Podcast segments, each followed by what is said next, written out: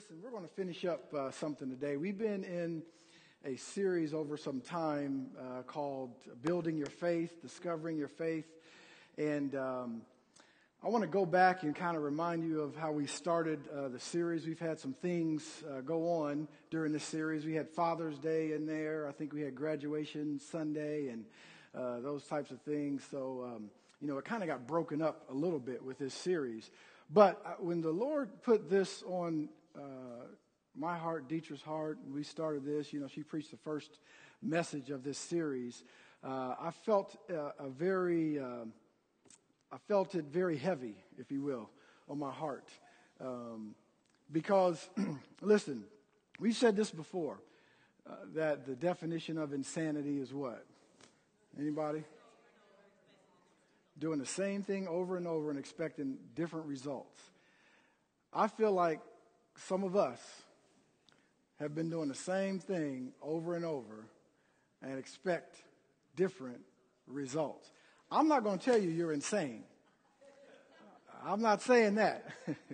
but I just will tell you what the definition of insanity is. and so if we want some things to change, come on.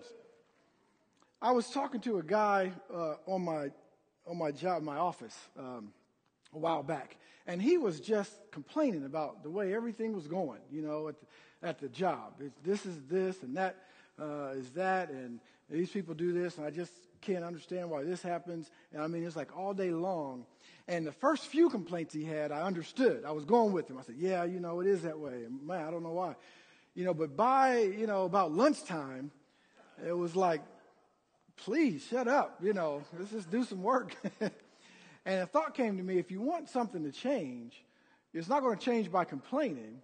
It, the only way it's going to change is by you jumping in there and changing it. Come on. You got to be part of the change.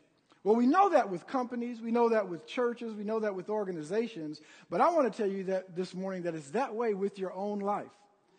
Some of you need to stop waiting for someone else to come and change your life. Stop waiting on a call.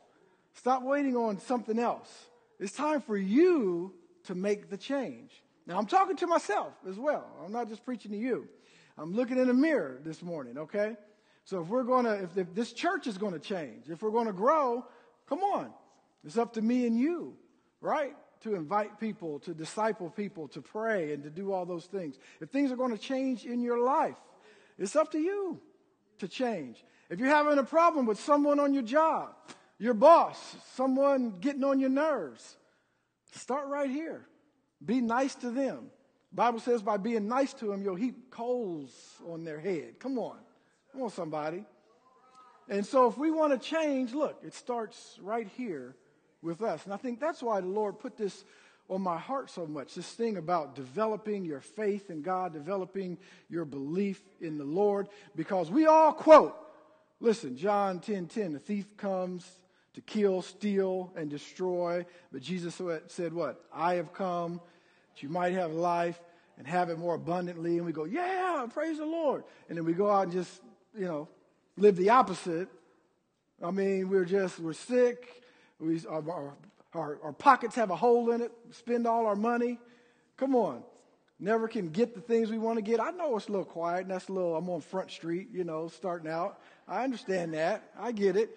You know, but listen, the, the Lord's speaking to me just like He's speaking to you. Come on. All right? So I want you, if you if you have your Bible, we're going to finish up our series this morning on developing your faith.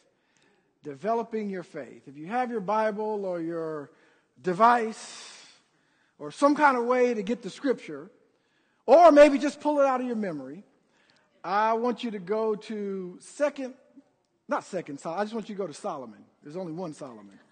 Don't go to second Solomon because you'll never find it. Just go to Solomon. The second chapter. That's where I want you. Solomon, the second chapter. Now listen, we, we've been, we talked about this faith and Pastor D, when she first started this series, gave you a great definition of faith. There's something there that you, you, you cannot be turned. You cannot be changed. You have set your face to it. It's a belief that you have, and nothing can change you from that belief. Right? And then we begin to talk about it a little more. we, we understand that God is not our genie.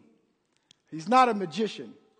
You know, it's not like we wake up in the morning and we think a thought, oh, I want a different tree in my yard. And so we say tree seven times and a tree will appear in our yard. That's not the way God deals with us. You know, He's not a genie. We don't rub a lamp and come up with what we want. God is about a relationship. He, the Holy Spirit, He, Jesus walked this earth. He, He wants a relationship with us. Amen. And so when you quote Mark 11, 22, remember that it's not a formula that gets you to the abundant life. It's a person. The person of Jesus Christ. You don't have faith in your own abilities. You don't have faith in your money. You don't have faith in the atmosphere. You don't have faith in the supernatural. You have faith in Jesus Christ. And based on that, all of those other things happen. The supernatural comes out of your relationship and your faith with Jesus Christ. Come on. The abundant life comes out of your faith and your relationship with Jesus Christ. Romans 10 17 says this Faith comes by what? Hearing, and hearing by the Word of God. Does anybody remember what we talked about that word, word, is in the Greek? Remember that? Anybody? Rhema. Rhema.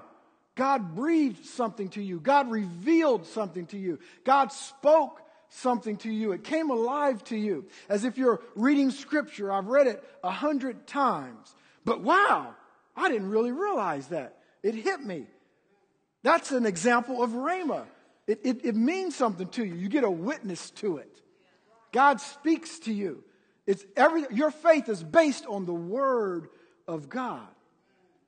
Now, conversely, I'll say all that. Conversely, I'll say that so many people have the Word of God in their hand. Got Bibles open at home, on the table. Come on. Got the big Bible too. Big old Bible open. Psalm 23. Come on. He leadeth me. Right? Bible's on the shelf. Bible app. Got all kind of stuff. And still don't live an abundant life. Got the Word. The Word of God. God's Word is there. Now you're not treating him like a genie. All you're doing is going by his word. And we still are downtrodden, disappointed, offended. Come on, walking in lack, continually sick. Come on, all of those things. I know the enemy brings those things against us. Don't get me wrong. I'm not saying if that happens to any of you, you're not in faith. That's not what I'm saying. But I'm telling you, we just cannot accept the enemy coming up in our house, come on, and just doing anything he wants to do. And that's just life. That's just the way it is. Come on. That just must be God's will for my life. Why don't you first find out God's will for your life and then go by that? Come on. And so faith comes by hearing and hearing by the word of God. That's what develops our faith. That's what we have to stand on. Then we started talking about, I got into this thing about the little foxes of faith. And that's what I want to finish with today. The first one we talked about was doubt. Doubt is the thief of the greater blessings of God. It's a thief of the blessings of God. God, d- doubt will steal. Doubt will steal your blessings. It will steal your joy. It will steal your hope. It will steal so many things from you that you don't even realize you're in lack. Doubt. The book of Solomon chapter 2, verse 15 says this. says, catch us the foxes, the little foxes that spoil the vines. For our vines have tender grapes.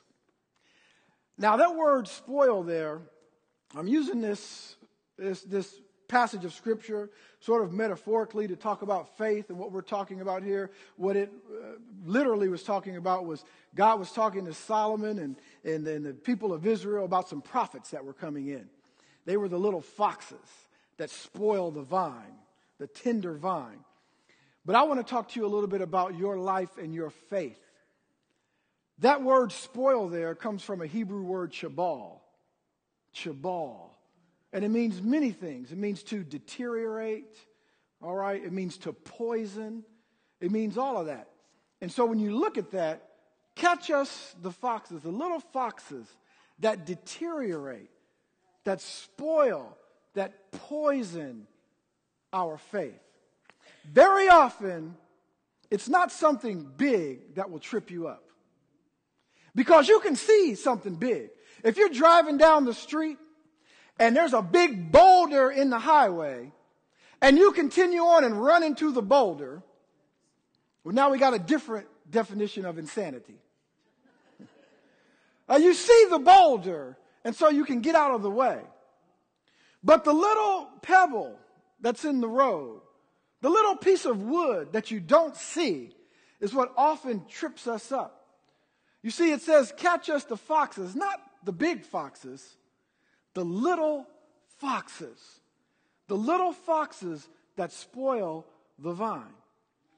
Doubt is one of those foxes. Another one we talked about was unforgiveness. Some people move in unforgiveness and don't even realize it. They're just mad at somebody because they did something to them. And you're right. They did do something. They talked about you. They stole a thing. They did something to you. And you're right to be mad at them. But when you make a decision to not forgive them, you have just spoiled the vine. You're spoiling your faith. Remember, we talked about that. Remember, we talked about that uh, that that uh, that proverb that Jesus gave, that parable that Jesus gave about the man who the, the, the, his, his friend owed him so much money and he forgave all of his debt. And then that guy went out and found someone who owed him money. Instead of forgiving him, he threw him in jail. You remember that parable, right? And remember, we talked about how much money that would be today and how much God has forgiven us. And some of us have the gall, the audacity to not forgive others. Even when they do something, you're right about it. No, you don't understand, Brother Mike. You don't know what they did to me. Yeah, but God knows what they did to you. I know, and I know you want you can you can quote scripture that backs you up. You can do all those things of how they're wrong and you're right. But guess what? I hate to tell you this. God's not interested in their wrong and you're right. He's interested in your heart. Your heart. Where is your heart? Is your heart in forgiveness or is it not? And so unforgiveness can be a little fox that will spoil our faith. It will spoil our walk with the Lord. And we must know this and we must conquer this. Otherwise, we are a hamster in a wheel, doing the same thing over and over, not getting any, results. Come on. I don't know if you've ever been there. I've been there in my life. It seems like I'm doing everything I'm supposed to be doing, but it's not working. I'm not, I'm not going anywhere spiritually. I, I'm confessing what I believe I'm supposed to confess with the word. I'm trying to be nice to people, but there's a little fox that will spoil the vine. Let's look at some others, some foxes that will spoil the vine. Could it possibly be that you're not where you want to be? Come on because of a little fox. Foxes that spoil the vine. Another fox is worry. You know this. Worry. Worry is a fox that will spoil our vine. And let me tell you this about worry.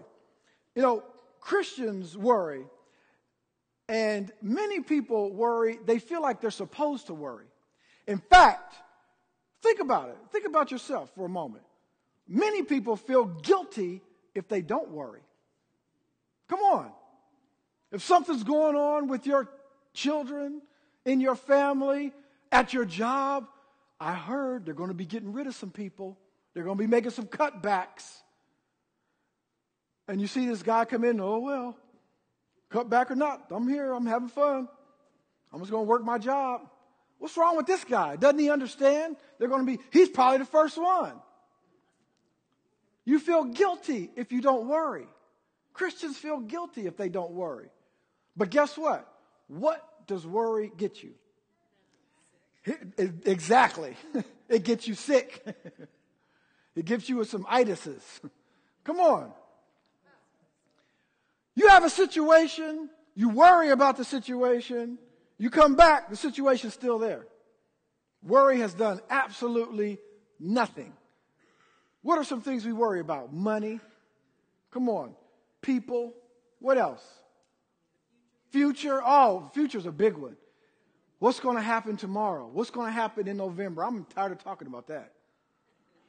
Oh, what's going to happen? I'm voting for the other guy. I, was watching a movie one time, and this guy was so disenchanted with the political system that he, he ran, but he ran as none of the above. So he said, vote for none of the above. Everybody voted for none of the above. but it, listen, whoever is on the throne in D.C., whoever is the leader of parliament, as the English pulled out of their deal with the Europeans, whoever is wherever, there's still one throne that God sits on. Come on. And it's the throne above every other throne. And so you don't have to worry about who the leader of Japan is. You don't have to worry about who's in the White House. Now, we do our part. I'm not getting political on you. I'm telling you, we vote, we have a voice, you do all of those things. I'm talking about worry. You do all you can do and don't worry. Don't worry about it. Turn to, turn to Philippians chapter 4. You, you know this verse of scripture. You know it. You know it. Philippians chapter 4. Actually, we're going to get into a series coming up, and uh, I'm very excited about it. It's going to be off of 4 8. This morning, we're going, to, we're going to look at verses 6 and 7. And Paul, if you really look at what Paul is saying here, it's very interesting to me. Uh, when I really kind of uh, went back and kind of studied uh, Paul's intent, not just what he was saying, but how the, the meaning of what he was saying and how it, how it possibly came across. Philippians chapter 4, verse 6 says, What? Be anxious for just a few things.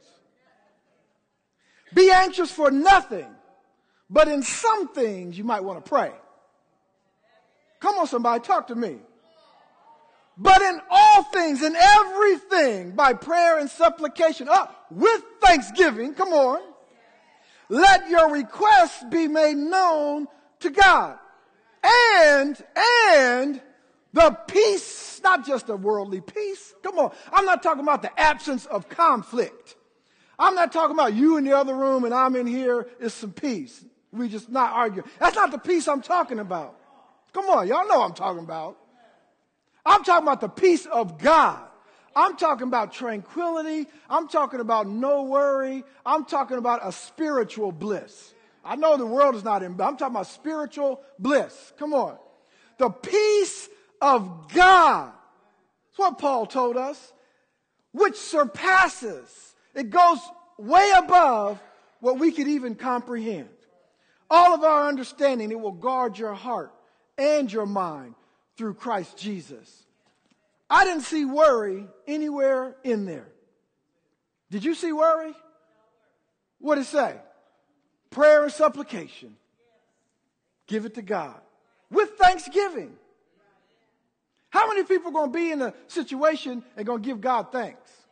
Now, I'm not saying giving him thanks for the thing that happened to you, but in it, you thanking God for keeping you. You thanking him for the result of the thing by your faith in him. Come on. You thanking him because you overcome. But if you worry, it's going to trip you up. Your mind won't be on Christ. Come on. Flip back a little bit to Proverbs. Another one you know. I know y'all know these scriptures. Just reminding you this morning. Proverbs chapter 3. You know it very well. Look, I, what did I say? I said we quote these things, but now I'm talking about do we live it? That's the difference. Many of us can quote the scriptures, but do we live the scriptures? That's where God wants to get us to. Come on, I'm talking to myself. I'm pointing. Look, see? Don't worry. pointing right there. Do we live it? 3 5. You know it. Y'all can quote it without even looking at it. Trust in the Lord with all, all, all, all, all your heart. All of it. Trust him with it all and lean not to your own understanding.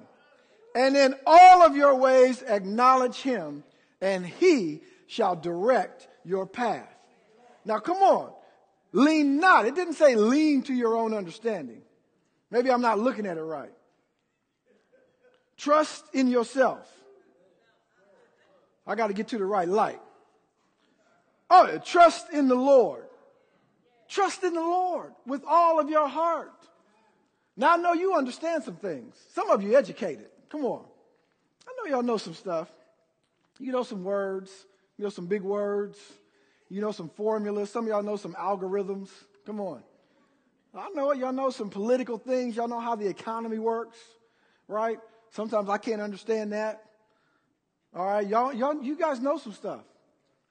But God hits you right between the eyes when He says, Lean not to your own understanding, but in all of your ways acknowledge Him, and He will direct your path. You don't have to worry. You don't have to worry about it. It's your tendency to worry. And I, I know it's difficult. See, it's easy in here today to say, yep, yeah, that's right, don't worry, I ain't even worried. But when you get in it tomorrow, now you in it. Come on, we ain't in church. We ain't playing no songs. Nobody preaching. No fellowship. Come on, you in it now. That's what I'm talking about. That's when God does not want you to worry. He wants you to trust Him in it. Look at Matthew. Go back to the New Testament. Matthew chapter 6. Another familiar passage of Scripture. God is telling us, please, please, don't worry. Beseech you, therefore, brethren, by the mercies of God. Come on. Do not worry. Matthew chapter 6. Now, I don't know about your Bible, but you might not have it if you're looking at your device, you know. But my Bible has all these words right here in red. So that's Jesus talking. I know because it's in red. This ain't Paul. This ain't Peter. Not Bartholomew. Thomas. Come on. It's not Dorcas. Y'all didn't know Dorcas was in there, did you? She wasn't an apostle, but she was in the Old Testament. This Jesus talking right here. So I don't know, there's no greater authority. In verse 25, he said, Therefore I say to you, you, you, you, you, I'm talking to you. This morning, I'm talking to you. Do not worry about your life. Come on. What you will eat, what you will drink, nor about your body, what you will put on. Is not life more than food and the body more than clothing? Look at the birds of the air. For they neither sow nor reap nor gather into barns, yet your heavenly Father feeds them. Are you not more valuable than they? Are you not of more value than they? Which of you, here it is, which one of you, I'd like to know this, which of you, by worrying, can add one cubit to his stature? Come on. So then his question to you is why do you worry?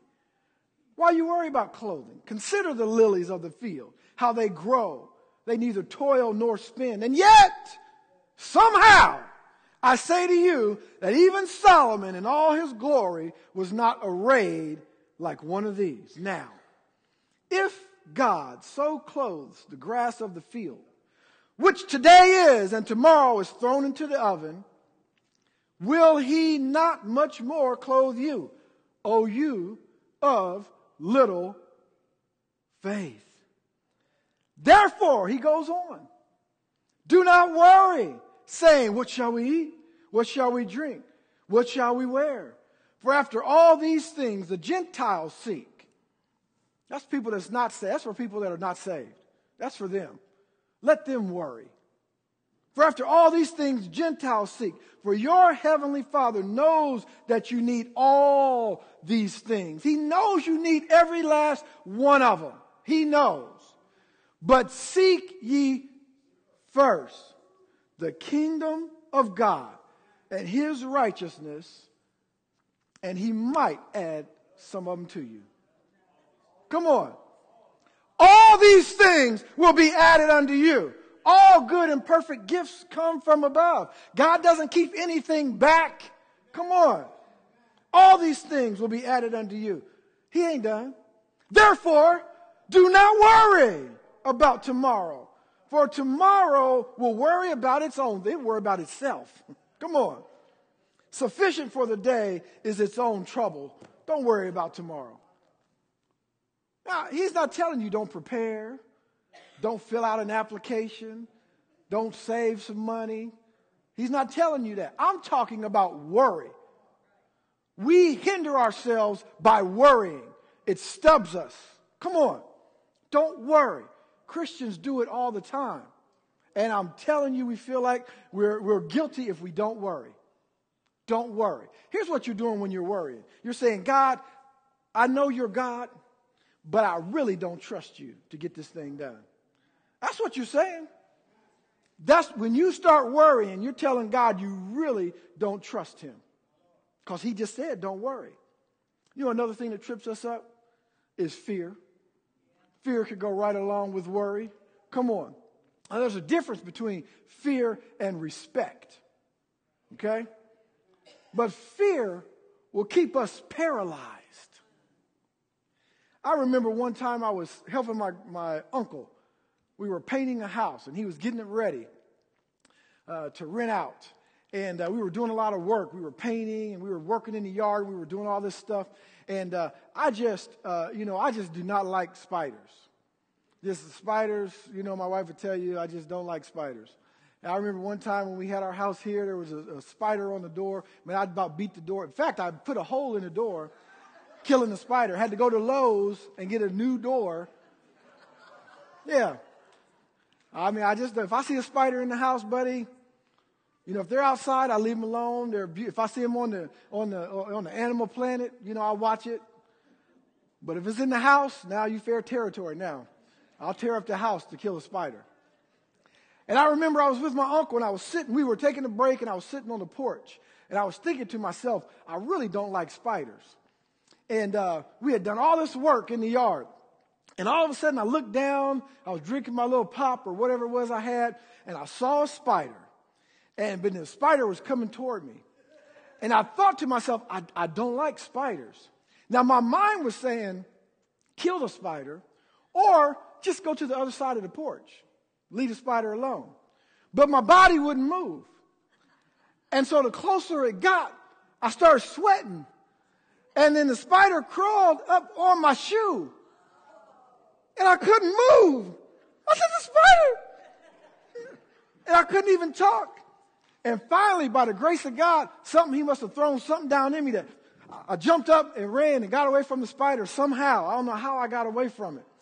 I mean, it had me, but I somehow broke loose. God broke me loose from the spider.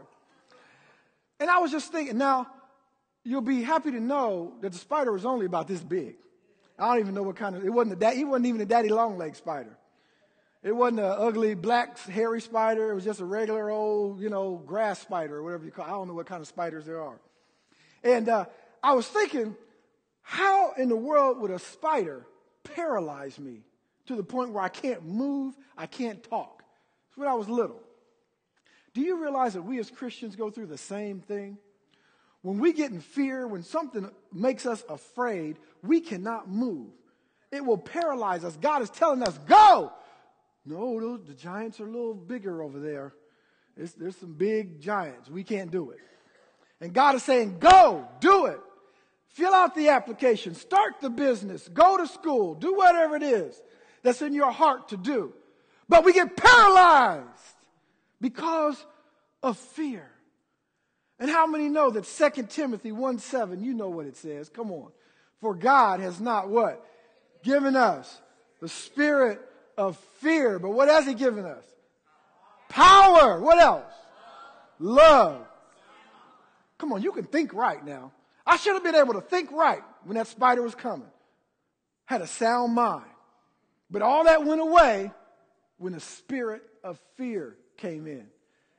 God is ready for you to move forward in some things, but you're hindered by fear. Look at Proverbs 12 25. Go back, I'm going back and forth. Proverbs 12, verse 25. Look at what he says about this. says, anxiety in the heart of man causes depression. But a good word makes glad. Fear, worry, anxiety causes depression. For you to walk around with your head down. Come on. You are a child of God. You are an overcomer. You are the head and not the tail. You are above and never again beneath. You are blessed in the city. You are blessed in the field. You are blessed when you come in. You are blessed when you go out. What do you have to worry about? Why are you walking in fear? Why are you anxious? You know, when Paul said that thing in, in Philippians chapter 4, verse 6, be anxious for nothing. Really, if you, if you go back and you really study it, study it out in the Greek, you kind of begin to get a sense of how, what, what Paul's attitude was when he said that, when he gave it. And what I really got from that is he said, stop being anxious. But he didn't say it like that. It was like, stop being anxious. You need to look in the mirror and tell yourself, stop being anxious. Get a hold of your emotions. Don't let your emotions rule you. You rule your emotions. Stop being anxious. That's what Paul is telling you here this morning. Look at Hebrews. Go over to Hebrews 13. Another one, just a few scriptures. I just want to back it up because this is not this is not the book of Michael telling you this. This is not you know me and my experiences. I'm not giving you what I, I've experienced. What God is giving us this morning is what He wants us to do. Verse 13, I mean, verse, chapter 13, look at verse 5. Let, let your conduct be without covetousness and be content with such things as you have. For he himself said, I will never leave you nor forsake you. So we may boldly say, The Lord is my helper. I will not fear. What can man do to me? Think about it. What can man do to you? And I'll take it a step further. I'm not adding to the word, I'm not adding to it. But I'll take it to this level. What can Satan do to you? What can he really do to you? I mean, you may have seen some things on TV of what demons and the devil does, but what can Satan do to you? I'll tell you what he can do to you. Tis, T I S, thoughts, ideas, and suggestions. That's all he can do to you. He can put stuff in your mind. He can try to lead you astray, and then you do it to you. When you find yourself in a certain situation that's non desirable, look back and see how you really got there. Was it Satan? Did the devil make me do it? Or did he give you a thought, an idea, or a suggestion, or a fear, worry, or anxiety? Did he put that in your head? And that's how you got to where you are today. Fear will stop you in your tracks and you can go nowhere else. So we got worry. That's a little fox. We got fear. We've got to overcome that. Another big one, I'll tell you what, is a fox that really trips us up, is a battle for the mind. Not battle of the mind, battle for the mind. Your enemy wants your mind. What are you thinking about? What's on your mind? What do you think about? Philippians 2 5 says this Let this mind be in you, which was also in Christ Jesus. Let his mind be in you. Don't let your carnal mind take you where it wants to go. Now, I'll tell you something else. If Satan can control your mind, he can control your life. I'm going to say that again. If Satan can control your mind, he can control your life. How many times have you, you, made a mountain out of a molehill? Something my grandfather used to say.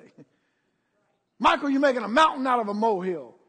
That means it's not that big of a deal, but you're making it a big deal because of the mind, this carnal mind.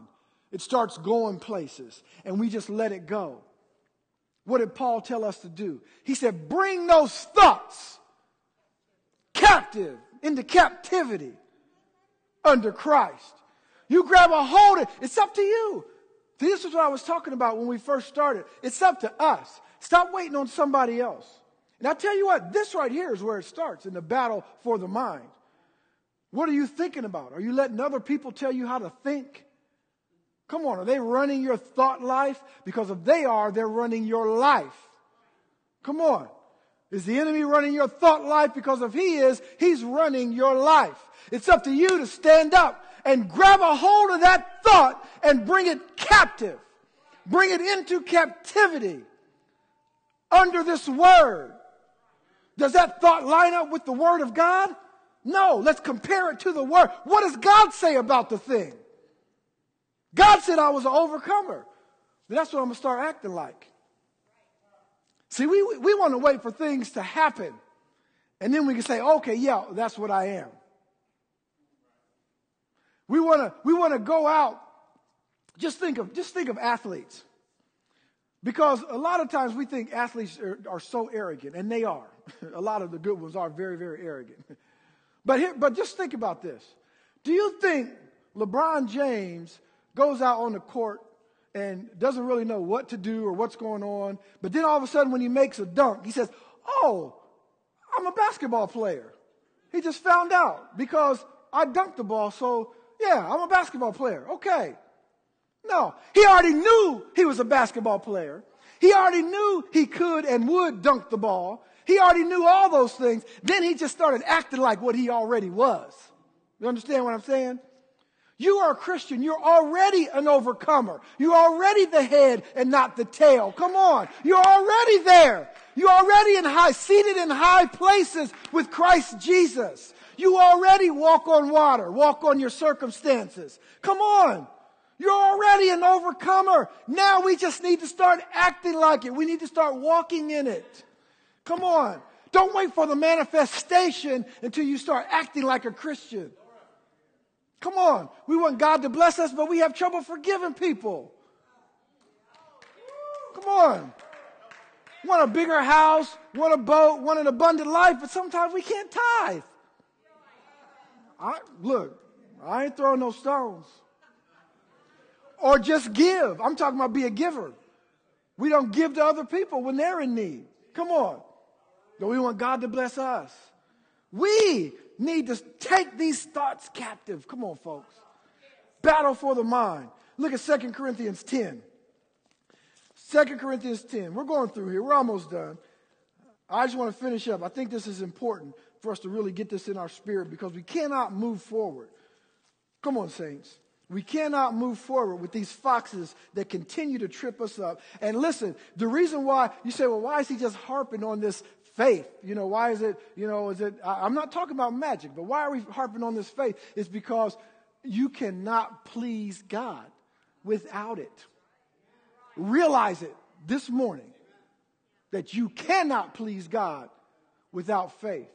And the just, the righteous, those who belong to the Lord shall walk by faith and not by sight. Amen. Hallelujah. Thank you, Jesus. Chapter 10. Let's see, where do we want to start? Look at, look, let's start at verse 3. Uh, 2 Corinthians 10,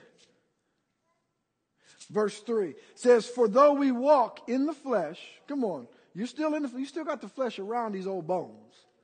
But we do not war. Uh oh, we are in a war. We do not war according to the flesh.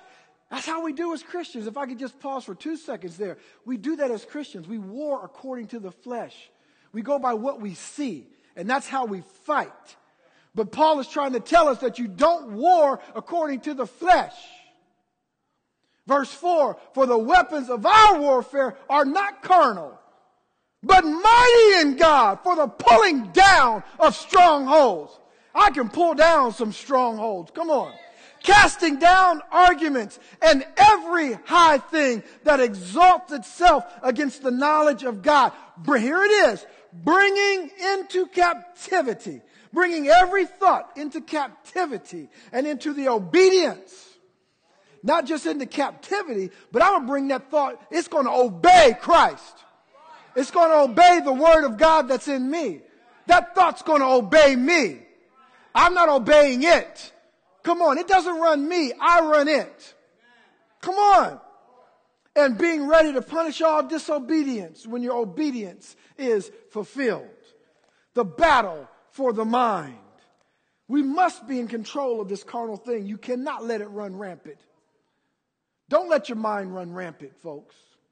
Satan has it, he has your life. Very last thing is losing hope. It's the last fox. And it's happened. We lose hope. Turn to Hebrews chapter 10. Last scripture. Somebody say, Amen.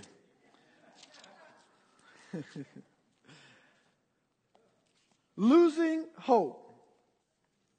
If you lose hope, you've lost it all. Come on. You lose hope, you lost it. The hope of our salvation. Hebrews 11:1. 1. Now faith, come on, is the substance of things what? Hoped for. Faith is that substance of that. Hebrews chapter 10. We don't want to lose hope. Let us, okay, I'm going to start back. Let's start back at verse 19. Hebrews 10, verse 19 says this says therefore brethren having boldness to enter the holiest by the blood of Jesus by a new and living way which he consecrated for us through the veil that is his flesh and having a high priest over the house of God let us let us draw near with a true heart in full assurance of faith all the way back to Pastor Dietrich's definition. Full assurance of faith. I shall not be moved. Full assurance of faith, having our hearts sprinkled from an evil conscience and our bodies washed with pure water. He says this, let us hold fast the confession of our hope without wavering, for he who promised us is faithful. We must have hope.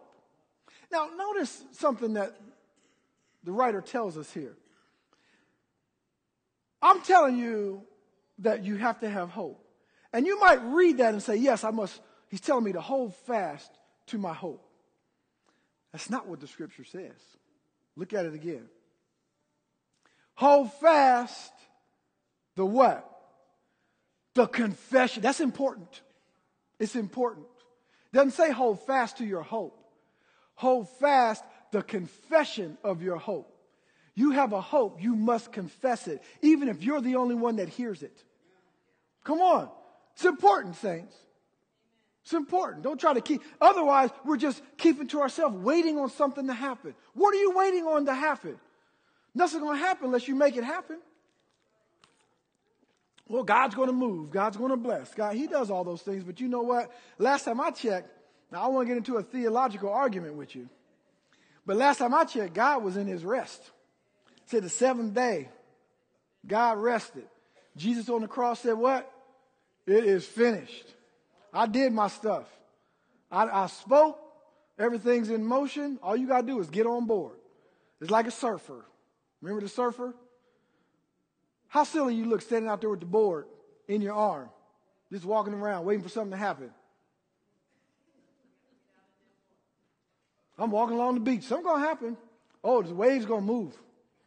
Y'all just wait. Ten years later, you still there walking back and forth with the board. Get out in the water.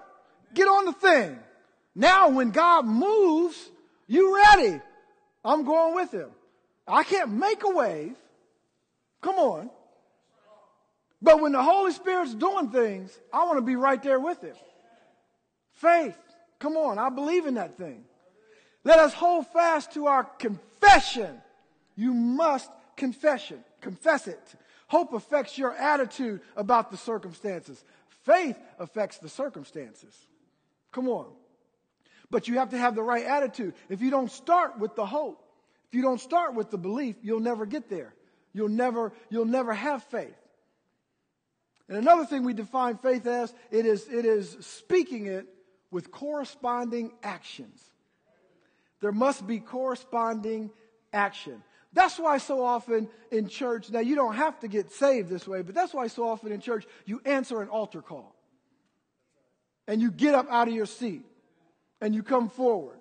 People are embarrassed. Well, you know, let's see if somebody else goes up. But you're making a public declaration. It's a reason for baptism. Baptism doesn't save you in and of itself. Getting in the water, you're getting out the water. You've done it before. Come on. You've done it before. Most of you, somebody that's never been swimming, you got in the bathtub. When you was little, you got in the bathtub. You might not remember. But you've done it before. So it's not that. And I know, I know the saying, you can go down a dry devil and come up a wet devil. Nobody ever heard that before? That can happen because your heart's not changed. But it's a public profession of your faith. When you answer an altar call, it's a public confession, it's a public profession of your faith. What does Romans 10 9 say? Anybody know that? That if you what? Just that first part, if you what? Confess with your mind. It says, that's the Bible now. I'm not, listen, that's not the scripture of Mike. Come on. Paul said it. Jesus told Paul, Paul told us. You must confess with your mouth. That's how the kingdom of God works. That's how faith works. We must hold fast to the confession of our hope. The confession, speak it out. God's words are powerful, and when He filled you with His Spirit, He gave you that same power because it's the same spirit. How can it not be? Well, God has all power, but He didn't give all that really to me. He just gave me a little bit of the power. Well, I know it, it doesn't sound right, but I want to tell you something. When the Holy Spirit filled you, He didn't put half of Himself or just a little, just a little piece of Himself in you. The Holy Spirit is in you. Him, Him, and all the things He's done. Uh, he's done resurrected bones. Can these dry bones live? Come on. Yes, they can live. Jesus himself was resurrected by the power of the Holy Spirit. World was turned upside down by the power of the Holy Spirit, and that same Spirit is in you. That's why I can so confidently say that you are an overcomer. You are the head and not the tail. You are the beloved of God. He loves to bless you. He loves for you to overcome. Come on. He loves for those things to happen. And some of you might say, well, you know, I'm, I, I don't know, I'm in this situation. Well, guess what? God didn't put you in the situation. Come on. But He's already made a way. God Please make a way. He's saying, Son, I already have. You just got to believe in me. Speak my word over the thing. Come on. And I'm going to say this to you. Now, please don't take offense. Please don't take offense. Again, I'm speaking to myself. Stop whining and crying. All right, Lord, I just never have any money in this car. And it just seems like I'm always sick. I'm not going to say God's not moved by it, but the situation remains the same. You overcome by faith. You overcome by the word of your testimony, confessing it. That ain't going to change. No matter how much you cry, how many tears you shed, come on, how much you whine, grovel, beg, ask, whatever, what's some other words? I don't know. Crawl, whatever it is, you know, wallow. How much you do all those things, God's going, his heart is going to go out to you. And he's going to say, but you still have to believe. Because what did Jesus say? Every time he walked up to someone, do you believe? Do you believe? Well, then get up and walk because of my belief. We must not lose hope.